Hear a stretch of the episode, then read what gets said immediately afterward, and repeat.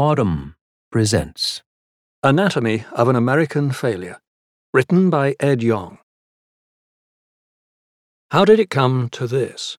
A virus, a thousand times smaller than a dust mote, has humbled and humiliated the planet's most powerful nation. America has failed to protect its people, leaving them with illness and financial ruin. It has lost its status as a global leader. It has careened between inaction and ineptitude. The breadth and magnitude of its errors are difficult, in the moment, to truly fathom. In the first half of 2020, SARS CoV 2, the new coronavirus behind the disease COVID 19, infected 10 million people around the world and killed about half a million. But few countries have been as severely hit as the United States, which has just 4% of the world's population, but a quarter of its confirmed COVID 19 cases and deaths.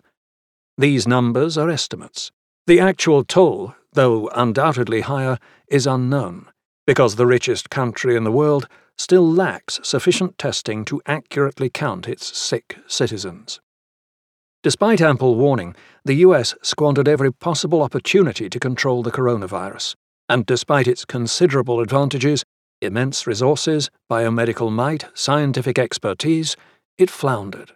While countries as different as South Korea, Thailand, Iceland, Slovakia, and Australia acted decisively to bend the curve of infections downward, the US achieved merely a plateau in the spring, which changed to an appalling upward slope in the summer. The US fundamentally failed in ways that were worse than I ever could have imagined Julia Marcus, an infectious disease epidemiologist at Harvard Medical School, told me. Since the pandemic began, I have spoken with more than 100 experts in a variety of fields. I've learned that almost everything that went wrong with America's response to the pandemic was predictable and preventable. A sluggish response by a government denuded of expertise allowed the coronavirus to gain a foothold. Chronic underfunding of public health neutered the nation's ability to prevent the pathogen's spread. A bloated, inefficient healthcare system left hospitals ill prepared for the ensuing wave of sickness.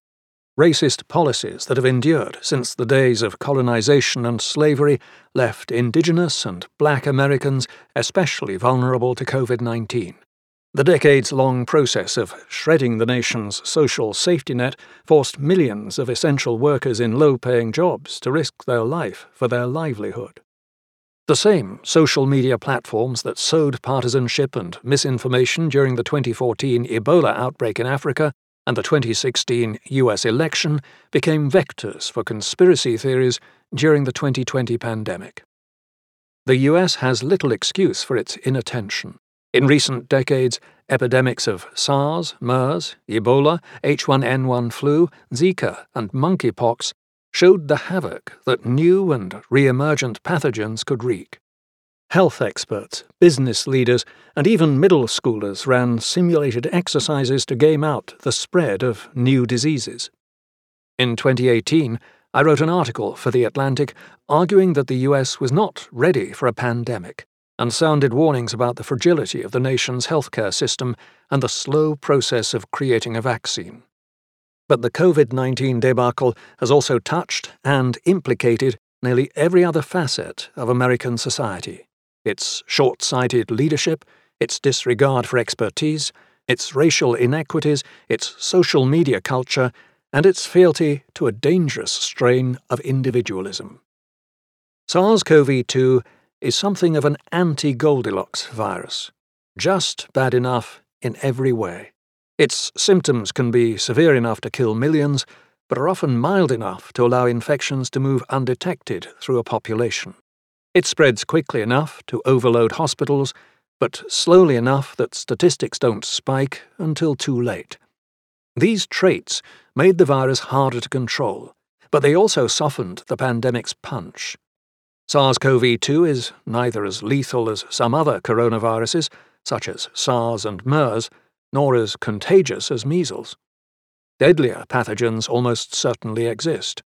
Wild animals harbour an estimated 40,000 unknown viruses, a quarter of which could potentially jump into humans. How will the US fare when, We can't even deal with a starter pandemic. Zeynep Tufekci, a sociologist at the University of North Carolina and an Atlantic contributing writer, asked me. Despite its epical effects, COVID 19 is merely a harbinger of worse plagues to come. The US cannot prepare for these inevitable crises if it returns to normal, as many of its people ache to do. Normal led to this. Normal was a world ever more prone to a pandemic, but ever less ready for one. To avert another catastrophe, the US needs to grapple with all the ways normal failed us. It needs a full accounting of every recent misstep and foundational sin, every unattended weakness and unheeded warning, every festering wound and reopened scar. A pandemic can be prevented in two ways stop an infection from ever arising, or stop an infection from becoming thousands more. The first way is likely impossible. There are simply too many viruses and too many animals that harbour them.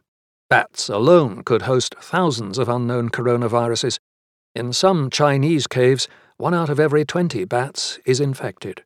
Many people live near these caves, shelter in them, or collect guano from them for fertilizer. Thousands of bats also fly over these people's villages and roost in their homes, creating opportunities for the bats' viral stowaways to spill over into human hosts.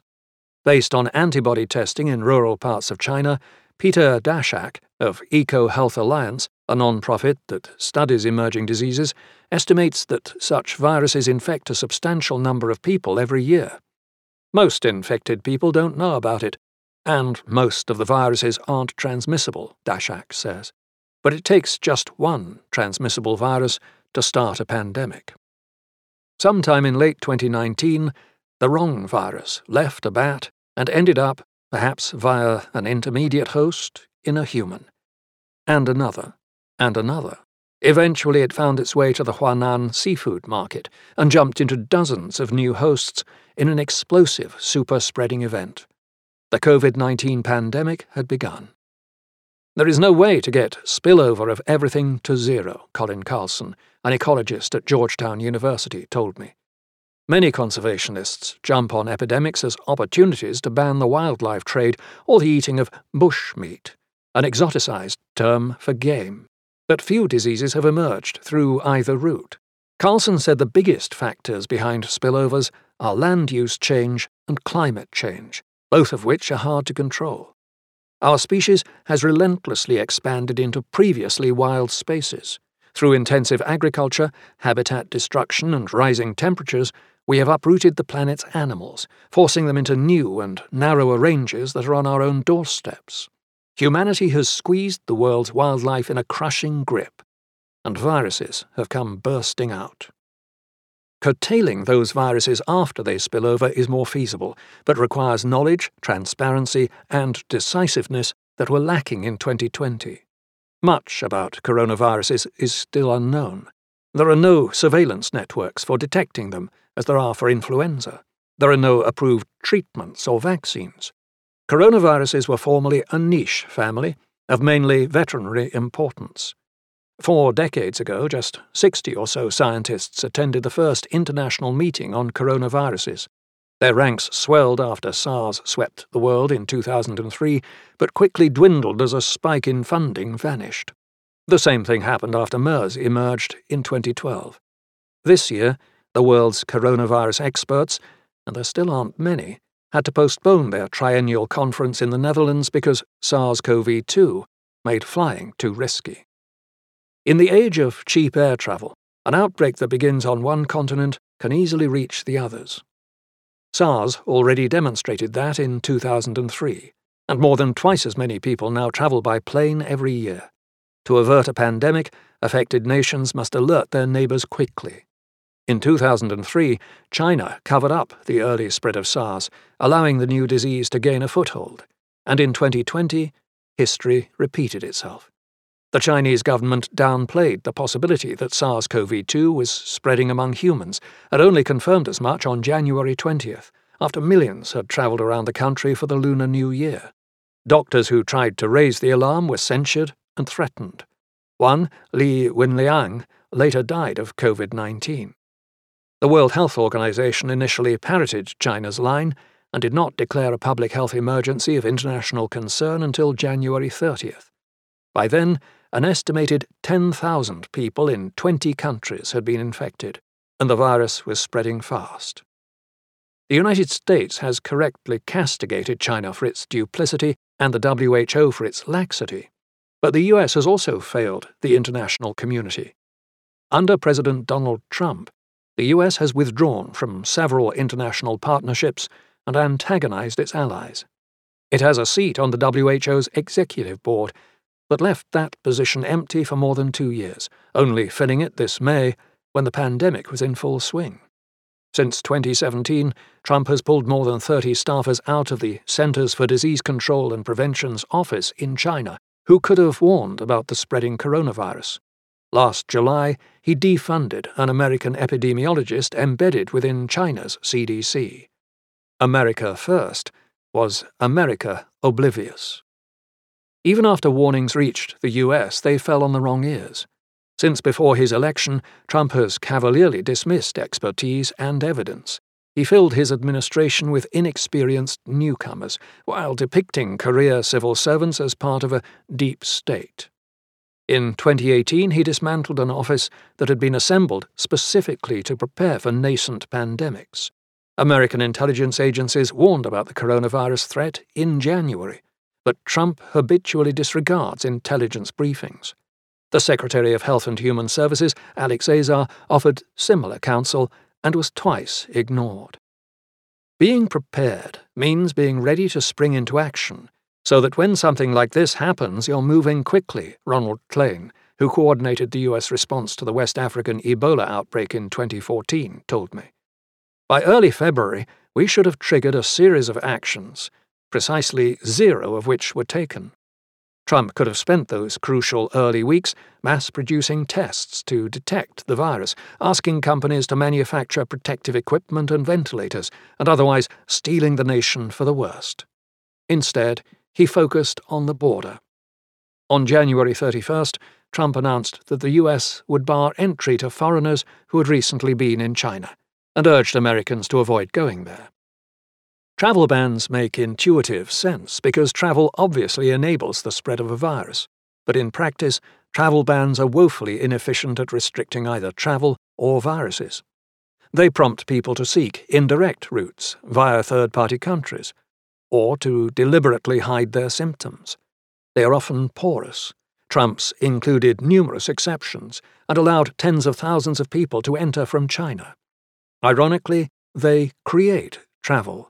When Trump later announced a ban on flights from continental Europe, a surge of travellers packed America's airports in a rush to beat the incoming restrictions. Travel bans may sometimes work for remote island nations, but in general, they can only delay the spread of an epidemic, not stop it.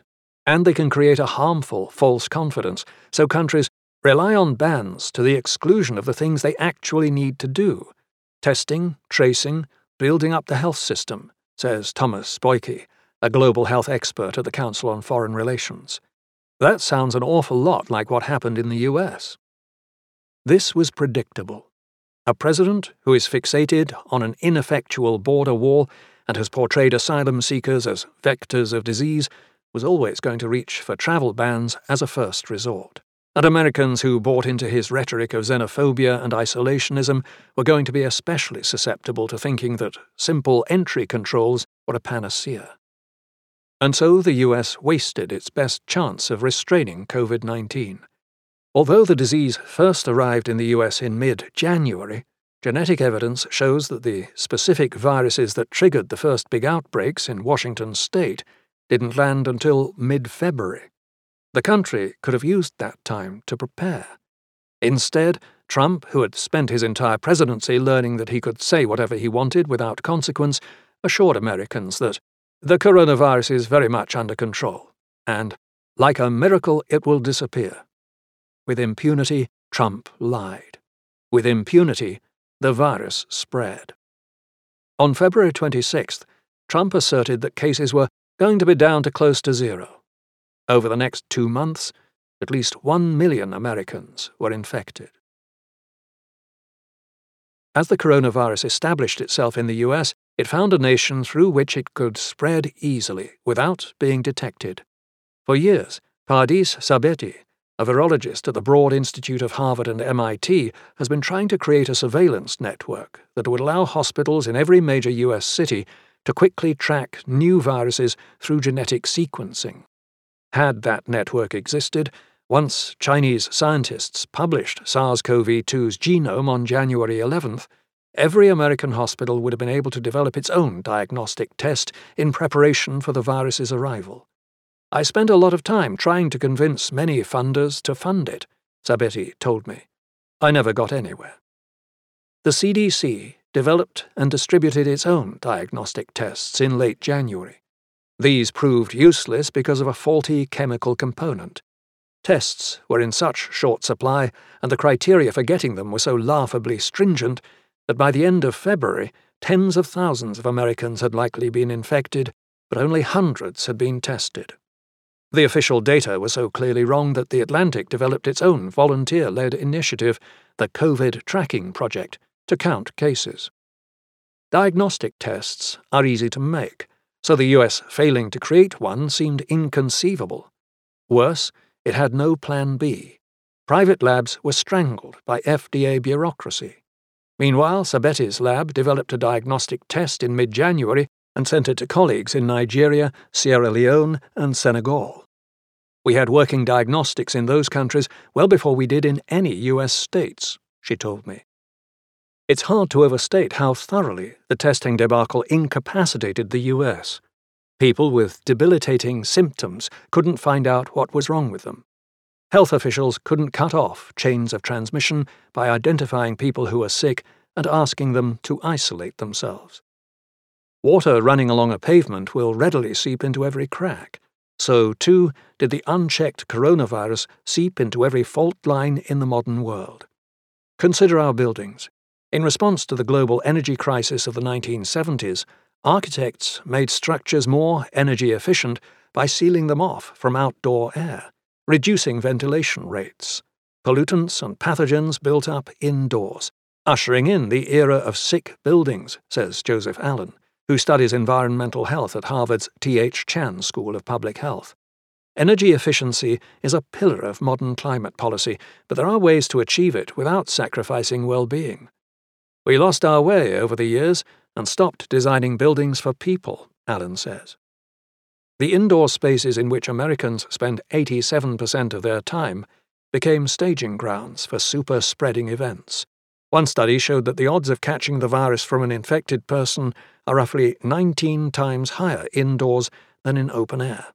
Shielded from the elements and among crowds clustered in prolonged proximity, the coronavirus ran rampant in the conference rooms of a Boston hotel, the cabins of the Diamond Princess cruise ship, and a church hall in Washington state where a choir practiced for just a few hours. The hardest hit buildings were those that had been jammed with people for decades prisons. Between harsher punishments doled out in the war on drugs and a tough on crime mindset that prizes retribution over rehabilitation, America's incarcerated population has swelled sevenfold since the 1970s to about 2.3 million. The US imprisons 5 to 18 times more people per capita than other Western democracies. Many American prisons are packed beyond capacity, making social distancing impossible. Soap is often scarce. Inevitably, the coronavirus ran amok. By June, two American prisons each accounted for more cases than all of New Zealand. One, Marion Correctional Institution in Ohio, had more than 2,000 cases among inmates, despite having a capacity of 1,500. Other densely packed facilities were also besieged. America's nursing homes and long term care facilities house less than 1% of its people, but as of mid June, they accounted for 40% of its coronavirus deaths. More than 50,000 residents and staff have died. At least 250,000 more have been infected. These grim figures are a reflection not just of the greater harms that COVID 19 inflicts upon elderly physiology, but also of the care the elderly receive. Before the pandemic, three in four nursing homes were understaffed, and four in five had recently been cited for failures in infection control. The Trump administration's policies have exacerbated the problem by reducing the influx of immigrants, who make up a quarter of long term caregivers. Even though a Seattle nursing home was one of the first COVID 19 hotspots in the US, similar facilities weren't provided with tests and protective equipment. Rather than girding these facilities against the pandemic, the Department of Health and Human Services paused nursing home inspections in March, passing the buck to the states.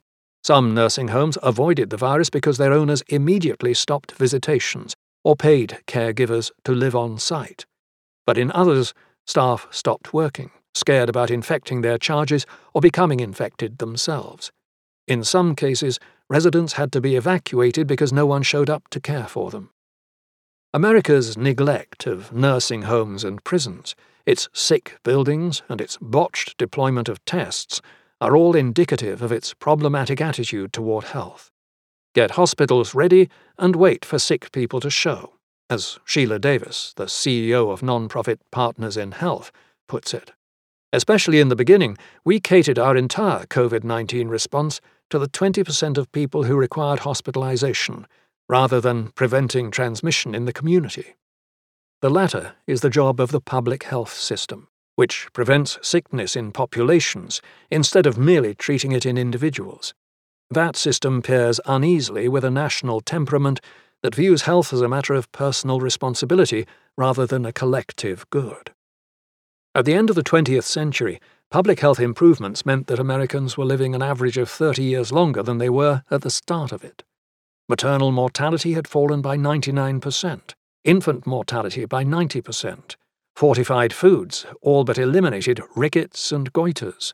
Vaccines eradicated smallpox and polio and brought measles, diphtheria, and rubella to heel.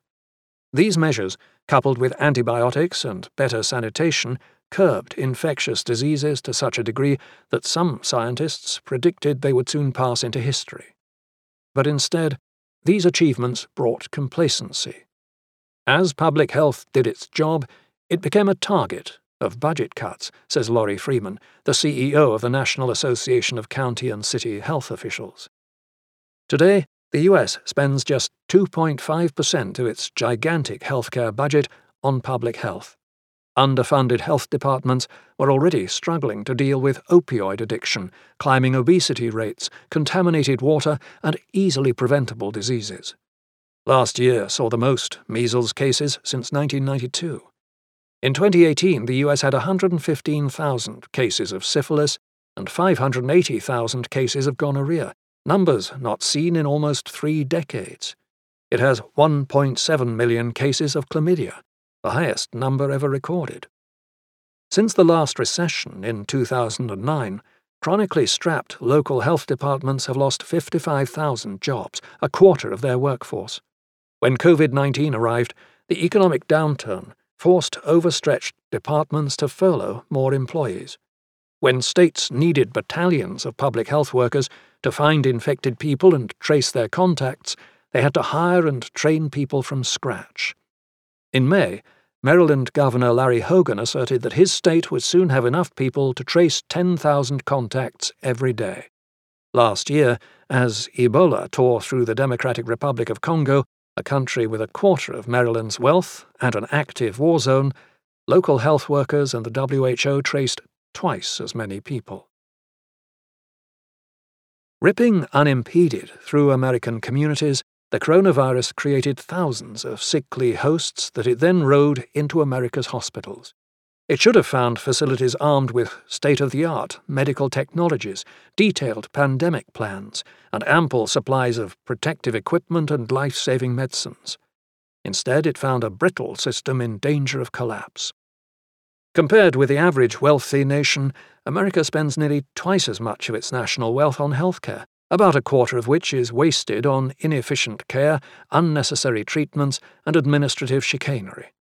The US gets little bang for its exorbitant buck. It has the lowest life expectancy rate of comparable countries, the highest rates of chronic disease, and the fewest doctors per person.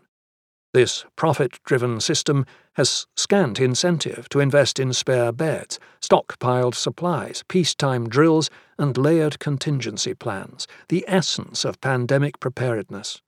America's hospitals have been pruned and stretched by market forces to run close to full capacity, with little ability to adapt in a crisis. When hospitals do create pandemic plans, they tend to fight the last war. After 2014, several centres created specialised treatment units designed for Ebola, a highly lethal but not very contagious disease. These units were all but useless against a highly transmissible airborne virus like SARS CoV 2. Nor were hospitals ready for an outbreak to drag on for months. Emergency plans assumed that staff could endure a few days of exhausting conditions, that supplies would hold, and that hard hit centres could be supported by unaffected neighbours. We're designed for discrete disasters, like mass shootings, traffic pileups, and hurricanes, says Esther Choo, an emergency physician at Oregon Health and Science University. The COVID 19 pandemic is not a discrete disaster. It is a 50 state catastrophe that will likely continue at least until a vaccine is ready. Wherever the coronavirus arrived, hospitals reeled. Several states asked medical students to graduate early, re enlisted retired doctors, and deployed dermatologists to emergency departments. Doctors and nurses endured grueling shifts, their faces chapped and bloody when they finally doffed their protective equipment. Soon that equipment masks, respirators, gowns, gloves started running out. American hospitals operate on a just in time economy. They acquire the goods they need in the moment through labyrinthine supply chains that wrap around the world in tangled lines, from countries with cheap labour to richer nations like the US. The lines are invisible until they snap. About half of the world's face masks, for example, are made in China, some of them in Hubei province. When that region became the pandemic epicenter, the mask supply shriveled just as global demand spiked. The Trump administration turned to a larder of medical supplies called the Strategic National Stockpile, only to find that the 100 million respirators and masks that had been dispersed during the 2009 flu pandemic were never replaced. Just 13 million respirators were left. In April, four in five frontline nurses said they didn't have enough protective equipment. Some solicited donations from the public or navigated a morass of back alley deals and internet scams. Others fashioned their own surgical masks from bandanas and gowns from garbage bags. The supply of nasopharyngeal swabs that are used in every diagnostic test also ran low because one of the largest manufacturers is based in Lombardy, Italy, initially the COVID 19 capital of Europe. About 40% of critical care drugs, including antibiotics and painkillers, became scarce because they depend on manufacturing lines that begin in China and India. Once a vaccine is ready, there might not be enough vials to put it in because of the long running global shortage of medical grade glass. Literally, a bottleneck, bottleneck. The federal government could have mitigated those problems by buying supplies at economies of scale and distributing them according to need. Instead, in March, Trump told America's governors to try getting it yourselves. As usual, healthcare was a matter of capitalism and connections. In New York, rich hospitals bought their way out of their protective equipment shortfall, while neighbors in poorer, more diverse parts of the city rationed their supplies. While the president prevaricated, Americans acted. Businesses sent their employees home. People practiced social distancing even before Trump finally declared a national emergency on March 13th, and before governors and mayors subsequently issued formal stay at home orders or closed schools, shops, and restaurants. A study showed that the US could have averted 36,000 COVID 19 deaths if leaders had enacted social distancing measures just a week earlier. But better late than never. By collectively reducing the spread of the virus, America flattened the curve. Ventilators didn't run out, as they had in parts of Italy. Hospitals had time to add extra beds. Social distancing worked, but the indiscriminate lockdown was necessary only because America's leaders wasted months of prep time. Deploying this blunt policy instrument came at enormous cost Unemployment rose to 14.7%, the highest level since record keeping began in 1948. More than 26 million people lost their jobs, a catastrophe in a country that, uniquely and absurdly, ties healthcare to employment. Some COVID 19 survivors have been hit with seven figure medical bills. In the middle of the greatest health and economic crisis in generations, millions of Americans have found themselves disconnected from medical care and impoverished. They join the millions who have always lived that way. The coronavirus found, exploited, and widened every inequity that the US had to offer. Elderly people, already pushed to the fringes of society, were treated as acceptable losses. Women were more likely to lose jobs than men, and also shouldered extra burdens of childcare and domestic work, while facing rising rates of domestic violence. In half of the states, people with dementia and intellectual disabilities faced policies that threatened to deny them access to life saving ventilators. Thousands of people endured months of COVID 19 symptoms that resembled those of chronic post viral illnesses, only to be told that their devastating symptoms were in their head. Latinos were three times as likely to be infected as white people. Asian Americans faced racist abuse. Far from being a great equalizer, the pandemic fell unevenly upon the US, taking advantage of injustices that had been brewing throughout the nation's history. Of the 3.1 million Americans who cannot afford health insurance, more than half are people of colour, and 30% are black. This is no accident.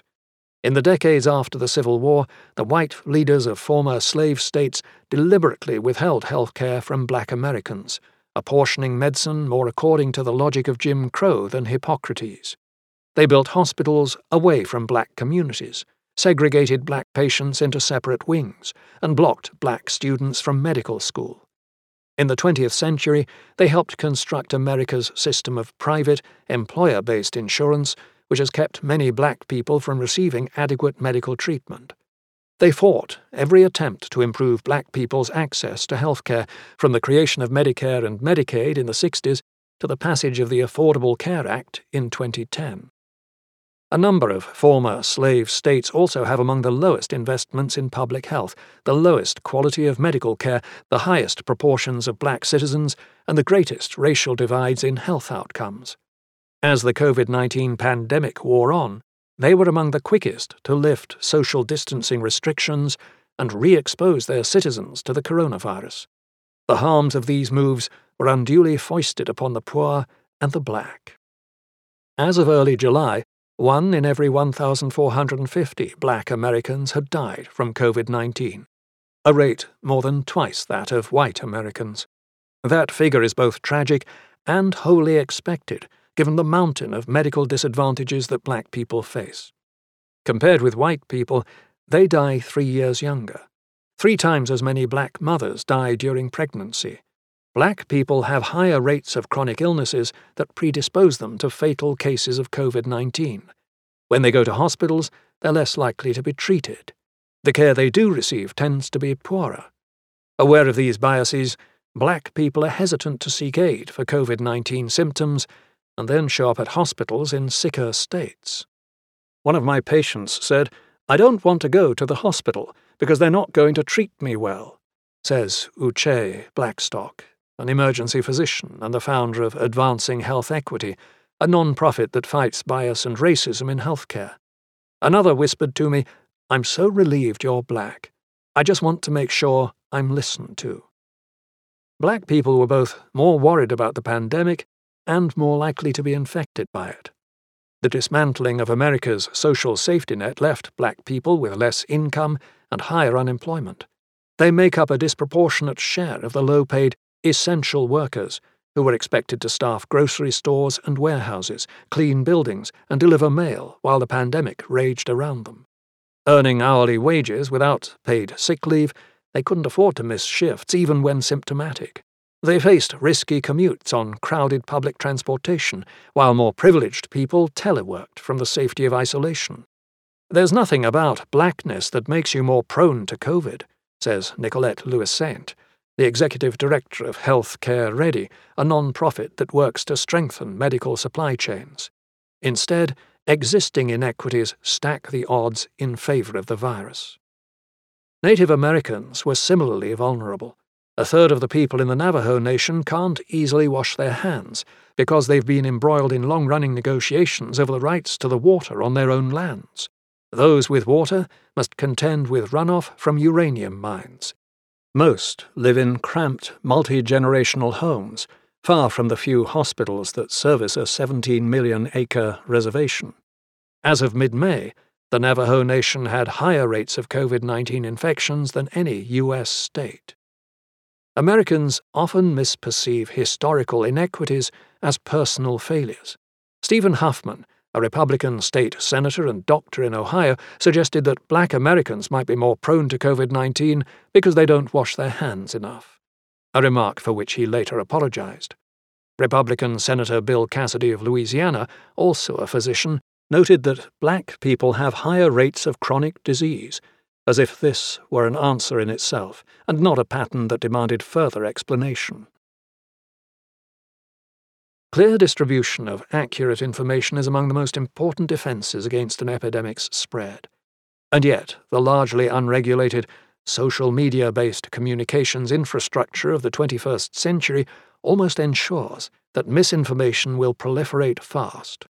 In every outbreak throughout the existence of social media, from Zika to Ebola, conspiratorial communities immediately spread their content about how it's all caused by some government or pharmaceutical company or Bill Gates, says Renee DiResta of the Stanford Internet Observatory, who studies the flow of online information. When COVID 19 arrived, there was no doubt in my mind that it was coming. Sure enough, existing conspiracy theories, George Soros, 5G, bioweapons, were repurposed for the pandemic. An infodemic of falsehoods spread alongside the actual virus. Rumours coursed through online platforms that are designed to keep users engaged, even if that means feeding them content that is polarizing or untrue. In a national crisis, when people need to act in concert, this is calamitous. The social internet as a system is broken, DiResta told me, and its faults are readily abused. Beginning on April 16th, DiResta's team noticed growing online chatter about Judy Mikovits, a discredited researcher turned anti vaccination champion. Posts and videos cast Mikovits as a whistleblower who claimed that the new coronavirus was made in a lab and described Anthony Fauci of the White House's coronavirus task force as her nemesis. Ironically, this conspiracy theory was nested inside a larger conspiracy part of an orchestrated PR campaign by an anti vaxxer and QAnon fan with the explicit goal to take down Anthony Fauci. It culminated in a slickly produced video called Plandemic, which was released on May 4th. More than 8 million people watched it in a week. Doctors and journalists tried to debunk Plandemic's many misleading claims, but these efforts spread less successfully than the video itself. Like pandemics, infodemics quickly become uncontrollable unless caught early. But while health organizations recognize the need to surveil for emerging diseases, they are woefully unprepared to do the same for emerging conspiracies.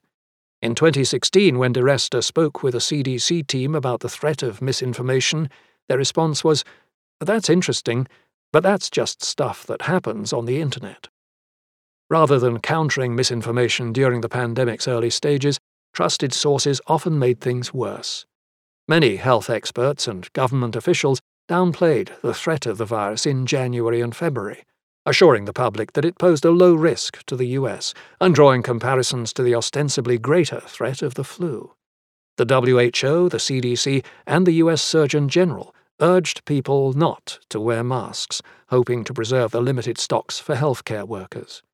These messages were offered without nuance or acknowledgement of uncertainty, so when they were reversed, the virus is worse than the flu, wear masks, the changes seemed like befuddling flip flops. The media added to the confusion. Drawn to novelty, journalists gave oxygen to fringe anti lockdown protests, while most Americans quietly stayed home. They wrote up every incremental scientific claim, even those that hadn't been verified or peer reviewed. There were many such claims to choose from. By tying career advancement to the publishing of papers, academia already creates incentives for scientists to do attention grabbing but irreproducible work.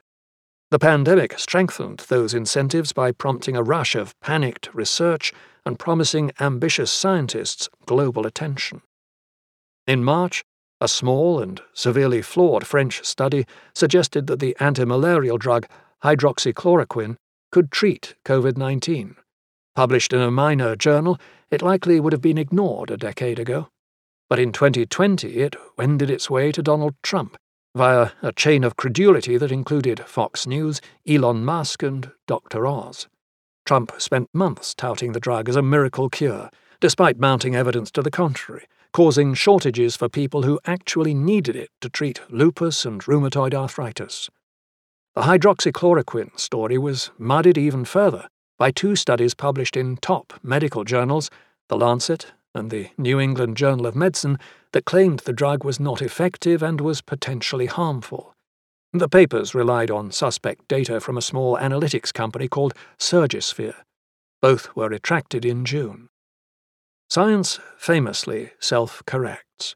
But during the pandemic, the same urgent pace that has produced valuable knowledge at record speed has also sent sloppy claims around the world before anyone could even raise a skeptical eyebrow. The ensuing confusion and the many genuine unknowns about the virus has created a vortex of fear and uncertainty which grifters have sought to exploit.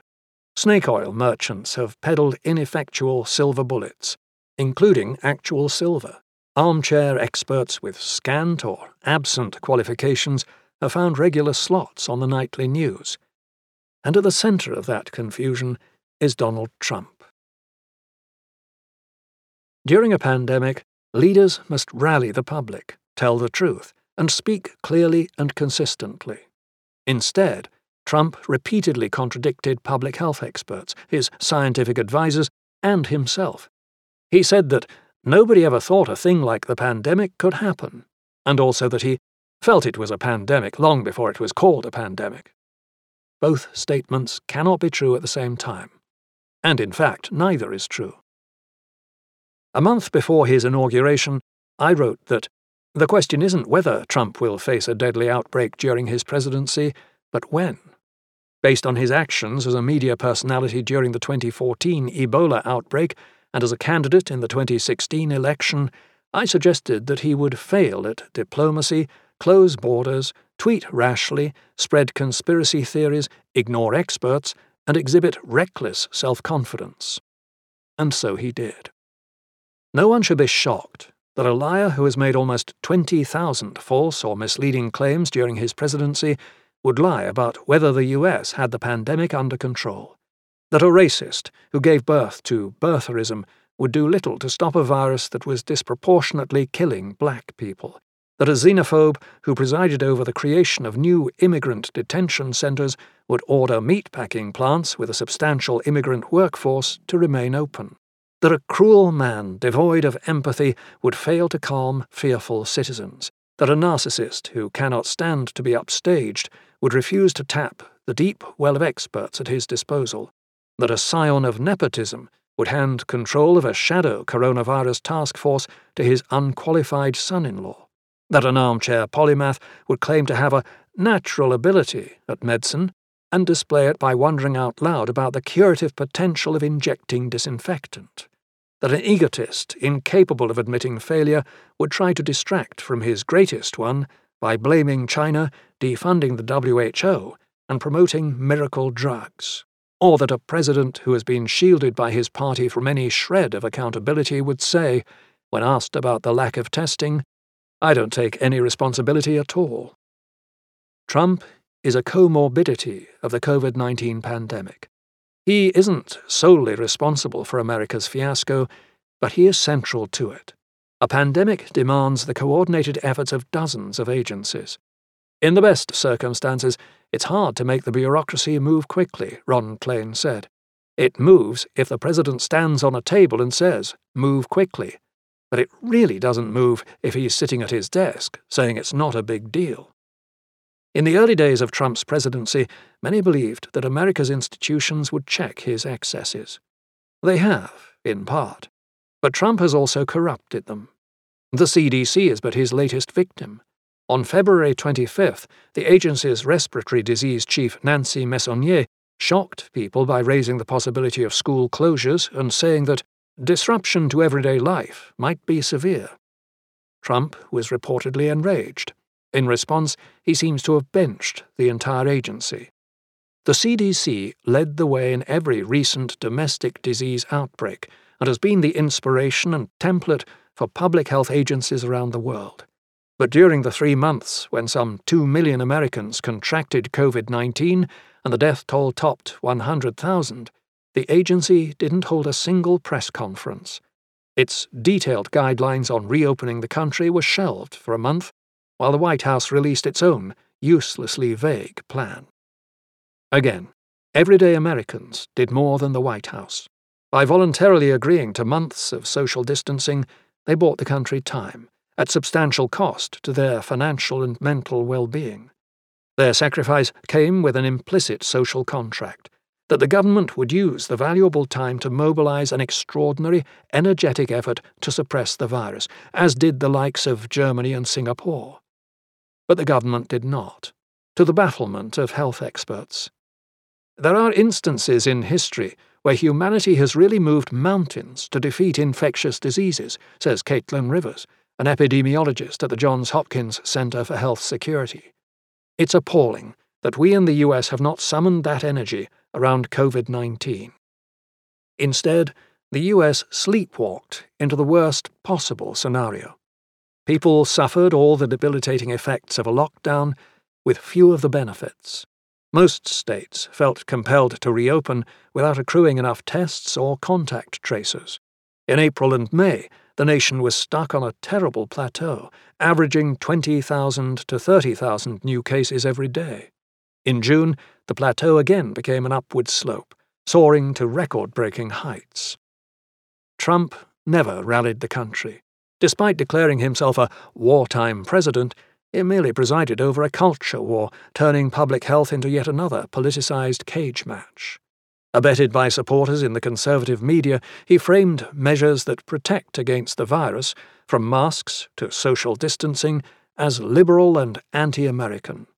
Armed anti lockdown protesters demonstrated at government buildings, while Trump egged them on, urging them to liberate Minnesota, Michigan, and Virginia. Several public health officials left their jobs over harassment and threats. It is no coincidence that other powerful nations that elected populist leaders, Brazil, Russia, India, and the United Kingdom, also fumbled their response to COVID 19. When you have people elected based on undermining trust in the government, what happens when trust is what you need the most? says Sarah Dalgleish of the Johns Hopkins Bloomberg School of Public Health, who studies the political determinants of health. Trump is president, she says. How could it go well?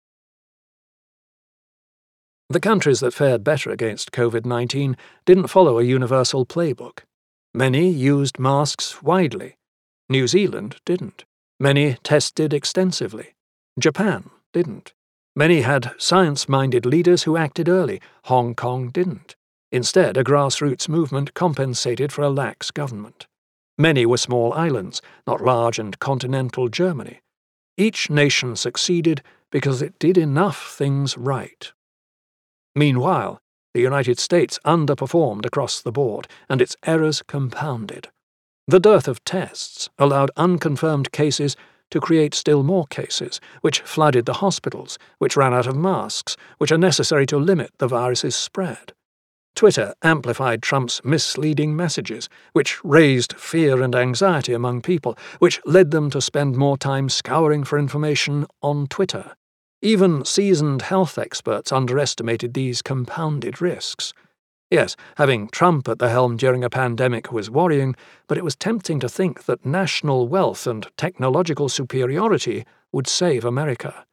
We are a rich country, and we think we can stop any infectious disease because of that, says Michael Osterholm, the director of the Center for Infectious Disease Research and Policy at the University of Minnesota.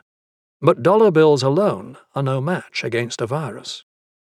Public health experts talk wearily about the panic neglect cycle in which outbreaks trigger waves of attention and funding that quickly dissipate once the diseases recede.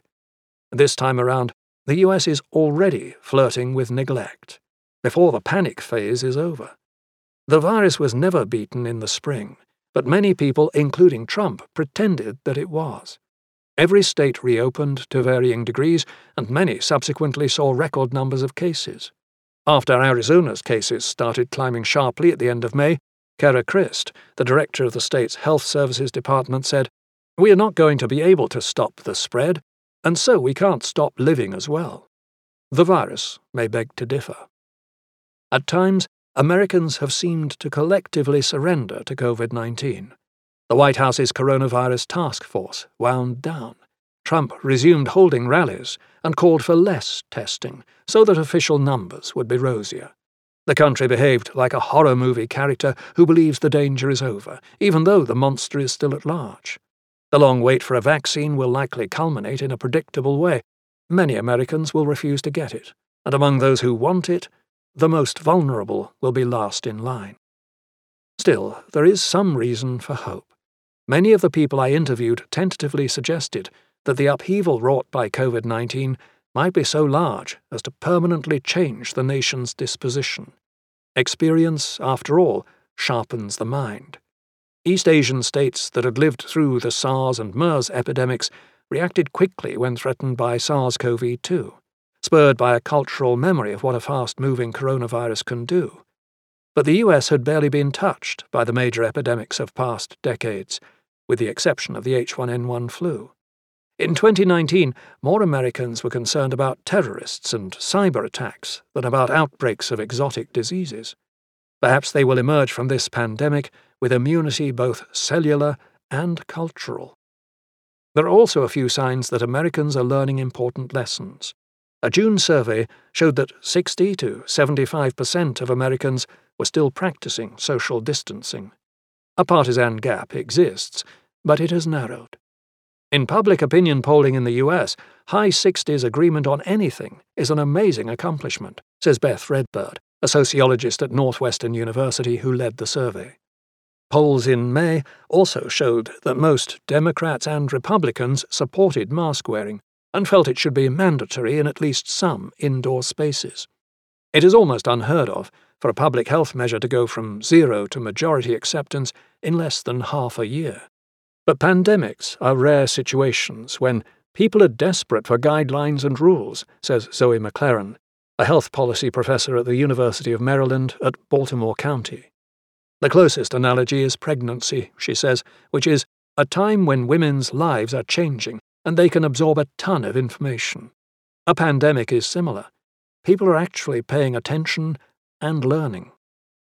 Redbird's survey suggests that Americans indeed sought out new sources of information, and that consumers of news from conservative outlets in particular expanded their media diet. People of all political bents became more dissatisfied with the Trump administration. As the economy nosedived, the healthcare system ailed, and the government fumbled, belief in American exceptionalism declined. Times of big social disruption call into question things we thought were normal and standard, Redbird told me.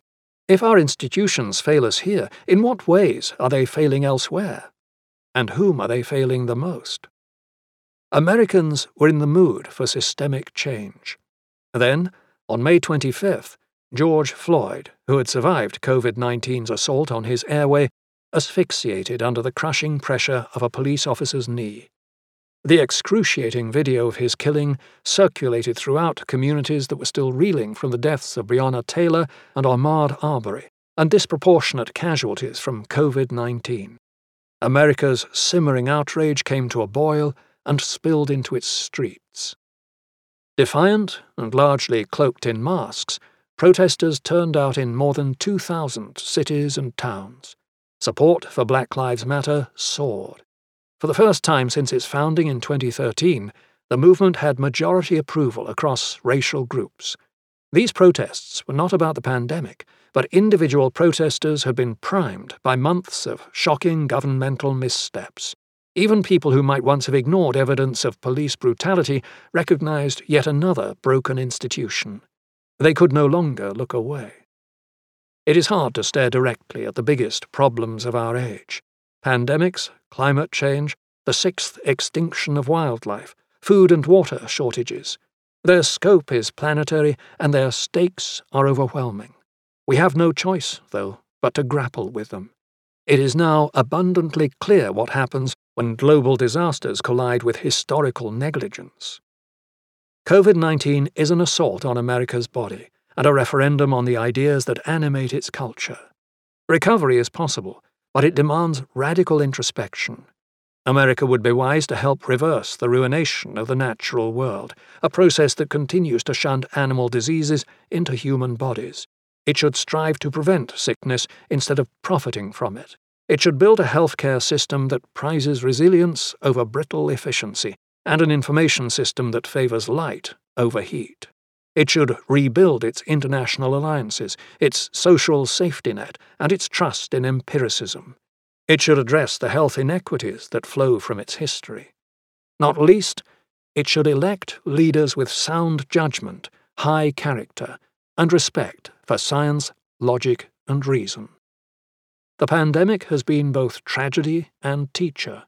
Its very etymology offers a clue about what is at stake in the greatest challenges of the future and what is needed to address them. Pandemic, pan and demos, all people. If you enjoyed this production, find the best long form articles read aloud in the Audm app, available now for iPhone and Android.